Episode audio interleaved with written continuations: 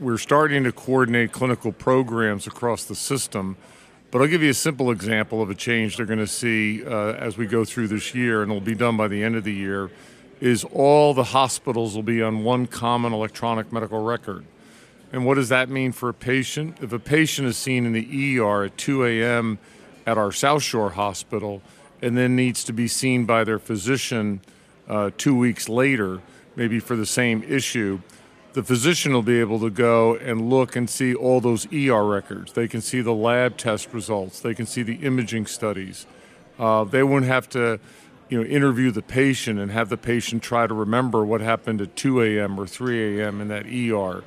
And frankly, that's not been available before. So again, whether you're in any of our ERs at 2 a.m., your physicians and whatever one of our hospitals you're at, those records will be immediately available, and that's a great step forward for patients. Now, this is a nonprofit healthcare system called Beaumont Health.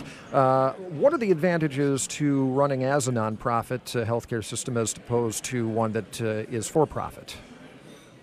For being a nonprofit and being tax exempt, first of all, you have to earn that. So you have to have enough community benefit that you've earned that status. But for us, with our mission, which is patient care, teaching, and research, all 8 of our hospitals are teaching hospitals, it really makes it easier for us to move around with respect to relationships with all the medical schools that we work with and other organizations. Very importantly, it really helps us raise money for our clinical programs. We've had a lot of success with philanthropy, where a lot of grateful patients and their families want to help us, and they've been generous with us in the past, and that enables that to continue if we, again, are a tax-exempt organization, which all 3 founding organizations have been essentially since inception.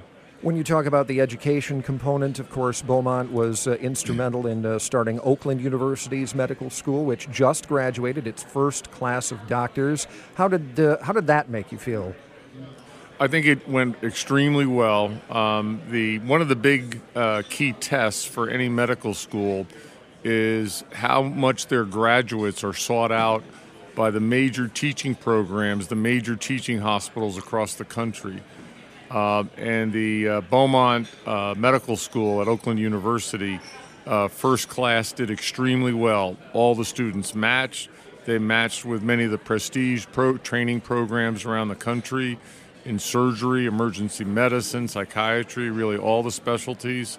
And I was very impressed with how well they did. And so that's a great sign for us going forward. What's your vision for Beaumont Health when it comes to providing care from the beginning of life to the end?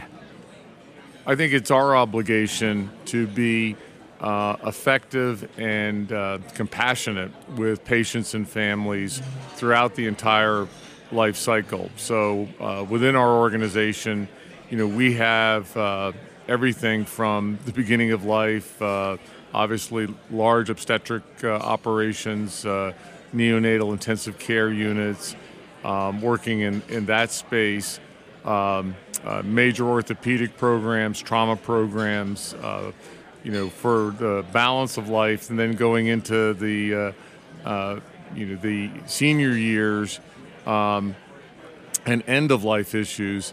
America right now is wrestling with some very serious issues around how do we manage end-of-life situations and do it intelligently and compassionately, and really doing what patients and families wish.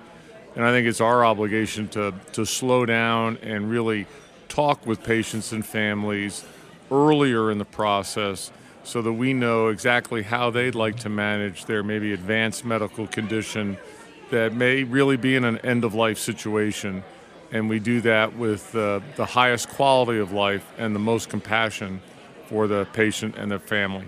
Since becoming Beaumont Health, since joining all these hospital systems together, how have you managed as an organization to navigate the various changes and nuances in the Affordable Care Act? What impact has the law had on your mission?